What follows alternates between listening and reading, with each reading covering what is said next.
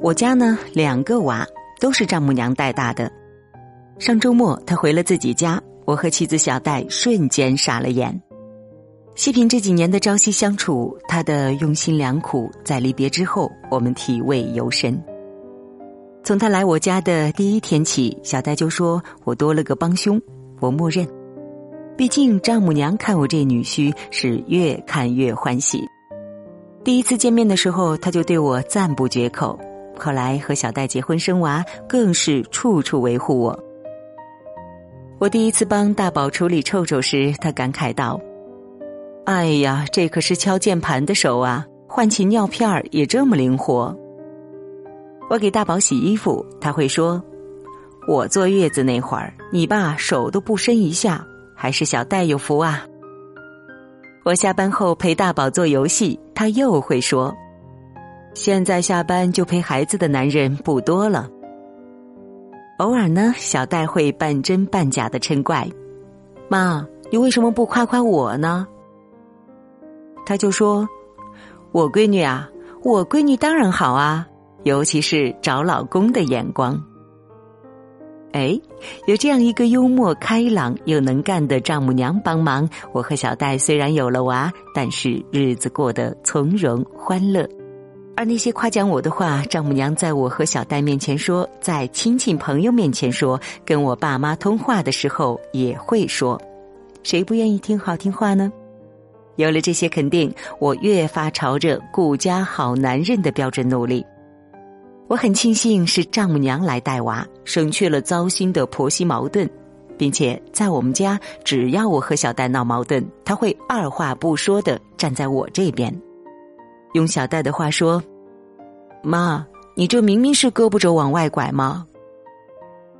有一次我下楼遛娃，点根烟的功夫，大宝从石凳上摔了下去，脸上蹭破一块皮，大宝哭得撕心裂肺。我抱着他在小区玩了很久，又给他买了棒棒糖，这才不哭了。谁知道这小子刚进家门，一看见妈妈，又开始大哭。小戴一看孩子脸上的伤，顿时火了，指责道：“你怎么搞的？把孩子摔成这样，一个孩子都看不好，真不知道你还能干好什么。”我就是再好的脾气，也受不了这样上纲上线的数落啊。谁知就在我准备发作之际，丈母娘赶在我前面上阵了。哪个孩子没摔过跤啊？这么大喊大叫的干什么呢？孩子本来都不哭了，见你就哭，那是换取同情关注呢。你这样怪他爹，下次他吃亏了，肯定比现在哭的还厉害。于小戴，你都当妈了，能不能思考思考啊？当着孩子的面贬低他爹，对你有什么好处？有什么不满？两个人不能关起门来好好说。他的这番话顿时把我们俩都收服了。从此，我们再没当着孩子的面吵过架。还有一次，小戴半夜饿了，让我帮他煮方便面。我本来已经睡了，被他推醒，虽然很不乐意，但还是去了。谁知道方便面煮好了，我回屋叫他去吃，他却嘟囔着说：“煮都煮了，就差帮我盛出来那一下吗？”我煮都煮了，还得给你盛出来，用不用我喂你吃啊？我心里带着气，然后两个人就这么吵了起来，终于惊动了丈母娘。明白我俩为啥吵架之后，他走进厨房，直接把方便面倒进了垃圾桶，然后开始斥责小戴：“话不会说的人不配吃东西。”小戴一听这话，委屈的哭了起来。但是丈母娘话锋一转。你哭反了，想吃东西的时候就应该带着哭腔跟李浩说：“老公，我饿了，想吃方便面。”他没给你盛出来，你就假装哭着说：“老公，我饿得头晕眼花，走不动，帮我端来好不好？”真是大学白念了，没听说撒娇的女人最好命吗？那天看着丈母娘教小戴撒娇的样子，我们都笑抽了，一场恶战。欢乐收场。从那之后，小戴对我的日常话术都是这样的：“呵，还是我老公厉害，这事儿还得你出马，你一定没问题，我相信自己的老公。”我是这样想的，不过你的意见更中肯，你可真有办法。嗨，如果你的妻子天天这样跟你讲话，你还能有什么脾气呢？而这些改变都是由丈母娘带来的。我家二宝居然也是因为丈母娘而来。丈母娘是一个开朗通透的女人，走到哪里都不缺朋友。在老家，她有几个闺蜜，几个人时常玩那种说走就走的旅行。刚来济南那会儿，我们很怕她不适应，可是她根本不用我们担心，迅速有了自己的圈子。每逢周末，我和小戴休息带娃。她就会约上小区里的几个姐妹去放飞自我。平日里呢，她带娃做饭一肩挑，还能够时不时的教新结识的姐妹包粽子、腌鸭蛋、养花等等。就像小戴说的：“我妈呀，我妈就像蒲公英，到哪里都能够落地生根，活得热气腾腾。”大宝过完三周岁生日，该去幼儿园了，丈母娘也就准备回老家了。和我们同样舍不得他的，居然还有邻居。那些日子，我和小戴下楼遛弯儿，经常有邻居劝说我们俩，让我们留住岳母，别让他回老家。他不在这儿啊，我们玩的没意思。要不你俩生个二胎吧，这样你妈就可以继续留在这儿，也给你们大宝添个伴儿。彼时，二胎政策已经放开。我和小戴本来还没想到这一层，但邻居的提议却把我俩的心给说活了。结果呢，我们回家跟丈母娘说二胎的事情，她二话没说就把打包的行李放了回去。你们生多少，妈都帮忙带。丈母娘一时半会儿走不了，岳父在我们的说服下也来了济南，可是他各种不适应，只待了半个月就一个人回了老家。我们心里过意不去。丈母娘却反过来安慰道：“你爸这个人呐，巴不得我不回去，这样就可以天天出去打牌了，多自由啊！等我把二宝带大，我差不多连山东话都学会了，老了老了还会一门方言，多好啊！永远随遇而安，任何事情都能找到快乐的理由。他的生活态度就这样深深的影响着我们。”就连小戴都感慨：“跟我妈处了二十多年，我都不知道她这么宝藏。”二宝的出生是带着惊险的，在怀孕二十八周的孕检当中，被疑似先天性心脏病。这个消息让我们都懵了。我们又去了多家医院，结论都差不多。那这个孩子要还是不要呢？那是无比艰难的选择。腹中的二宝是那样的活泼，我们只要敲一下妈妈的肚皮，他就会迅速的在我们跟他打招呼的地方伸一下小手或者小脚。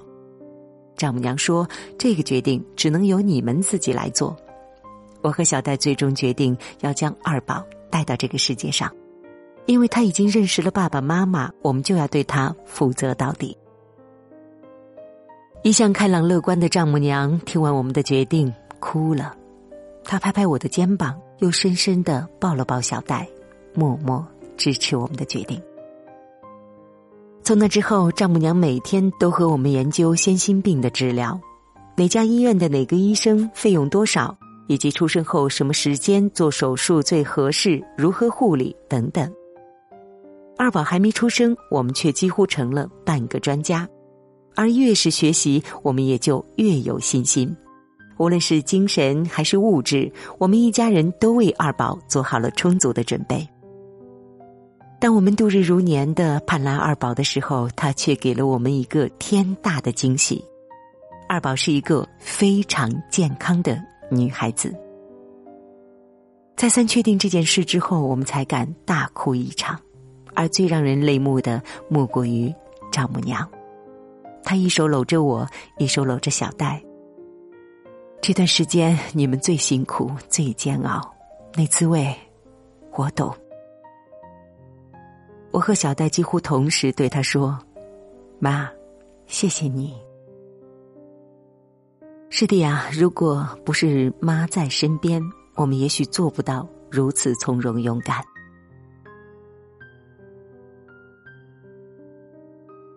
阿宝的到来，让我们更加看到了丈母娘的智慧。他给二宝洗澡的时候，会让大宝帮忙，然后一边给二宝洗澡，一边给大宝讲他小时候的事情。他会拿着大宝小时候的照片，让大宝对着二宝玩找相同的游戏。大宝非常喜欢这个游戏，无比认真的比对。妹妹的鼻子跟我一样，妹妹的耳朵也是尖尖的。丈母娘就会特别夸张的惊叹：“真的呀，太神奇了！”我和小戴见了会心一笑。他是在用自己的方式建立大宝、二宝间的感情，悄然消除了二宝降生带给大宝的危机感。我的丈母娘真是一个思维没有围墙的人。二宝出生后，她在网上关注了好几个公众号，全是跟二胎有关的。她精心筛选了几本关于二胎养育的书。看到好的文章、好的二胎养育故事和理念，就转发给我和小戴，还让我们谈谈心得体会。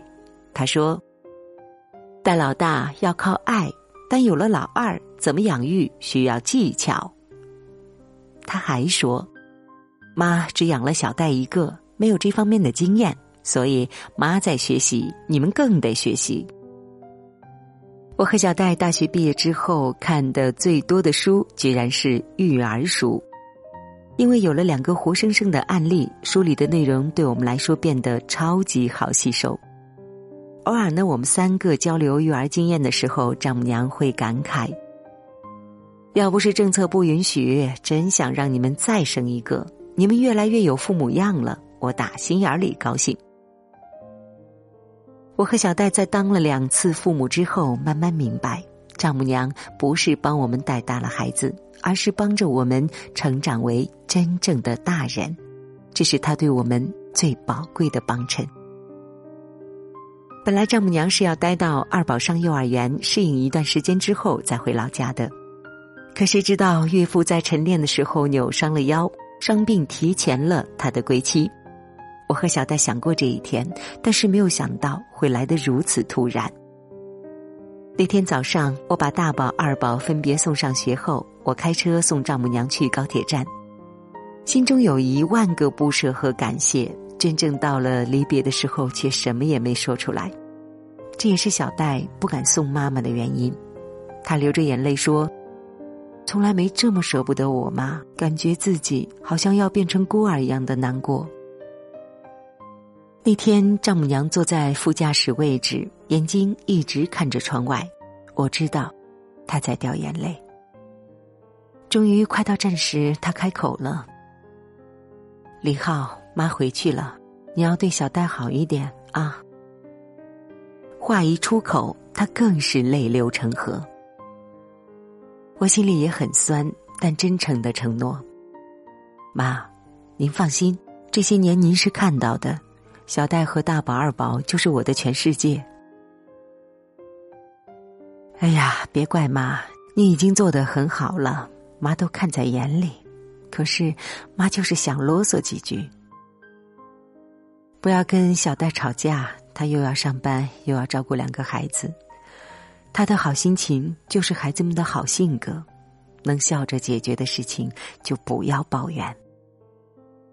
还有呢，不要让小戴吃辣、吃凉，他的脾胃一直不好；也不要让他熬夜，不管多忙，多督促他健身。你也一样，身体才是革命的本钱。说到最后，丈母娘掩面而泣，离别之际，她彻底还原成一个护犊的母亲。作为两娃的爹，我太了解那种。一辈子为儿女居安思危的爱了，与其承诺，不如让他尽情的表达。我真的老了，说了太多没用的话，你不要介意啊。哭过之后，丈母娘又恢复了从前开朗活泼的样子。她说：“李浩，谢谢你，女儿交给你，我很放心。”嘴上说着放心，她还是一路哭着进了检票口。把丈母娘送走之后，我在车里坐了很久，说不清楚自己为什么会掉眼泪，有一种从此以后再无依靠的虚空，也有对一个母亲所有心情完全理解后的感动，更有在心中把丈母娘处成自己妈妈的那份牵挂和思念。回到家，小戴看我眼睛红红的，就问：“帮凶走了，你也难过了吗？”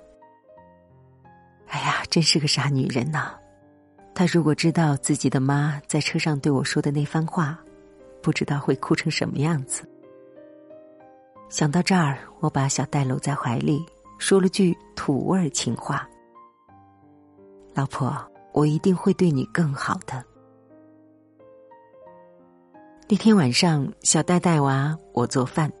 打开冰箱时，我的眼圈又红了。晚饭的食材，丈母娘都准备好了，切好、洗净，装在一个又一个保鲜盒里。在打开冷冻室，一层饺子，一层馄饨，整齐的摆在盒子里，每个上面都贴着纸条：牛肉馅儿。猪肉馅儿、香菇芹菜馅儿、韭菜虾仁馅儿。我想，这一定是丈母娘临走前几天准备的，可是我们居然都不知道。那分门别类的小纸条，多像一纸母爱说明书。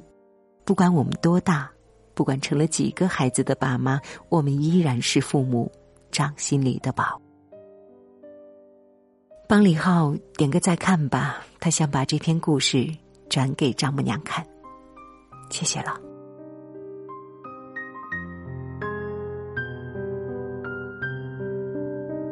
好了，今天的分享就到这里了，感谢您的收听，我是维维。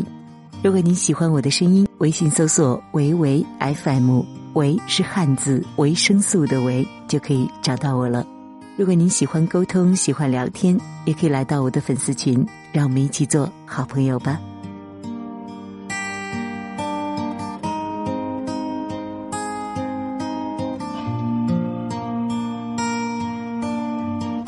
坐在这趟开往南方的列车上，看着窗外来来去去的景象。怎么突然间，我又会把你想？怎么突然间，我已泪流成行？我在这趟开往回忆的列车上，闭上眼睛，仿佛你还在身旁。那些雨后的春天。你悄悄芬芳，那些炙热的夏夜，我不停的唱。我是多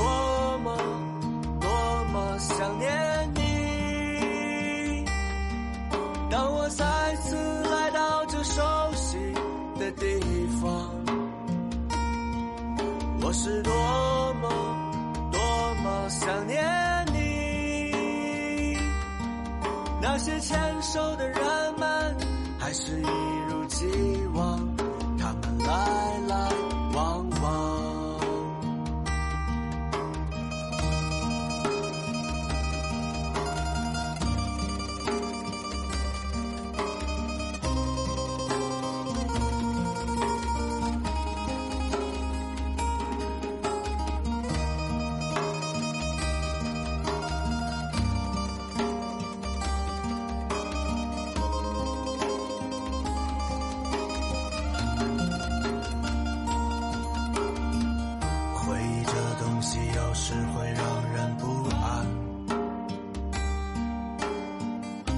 那些幻想也早已变成遗憾。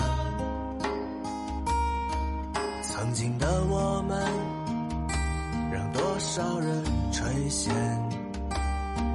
如今却让我独自朦胧泪眼。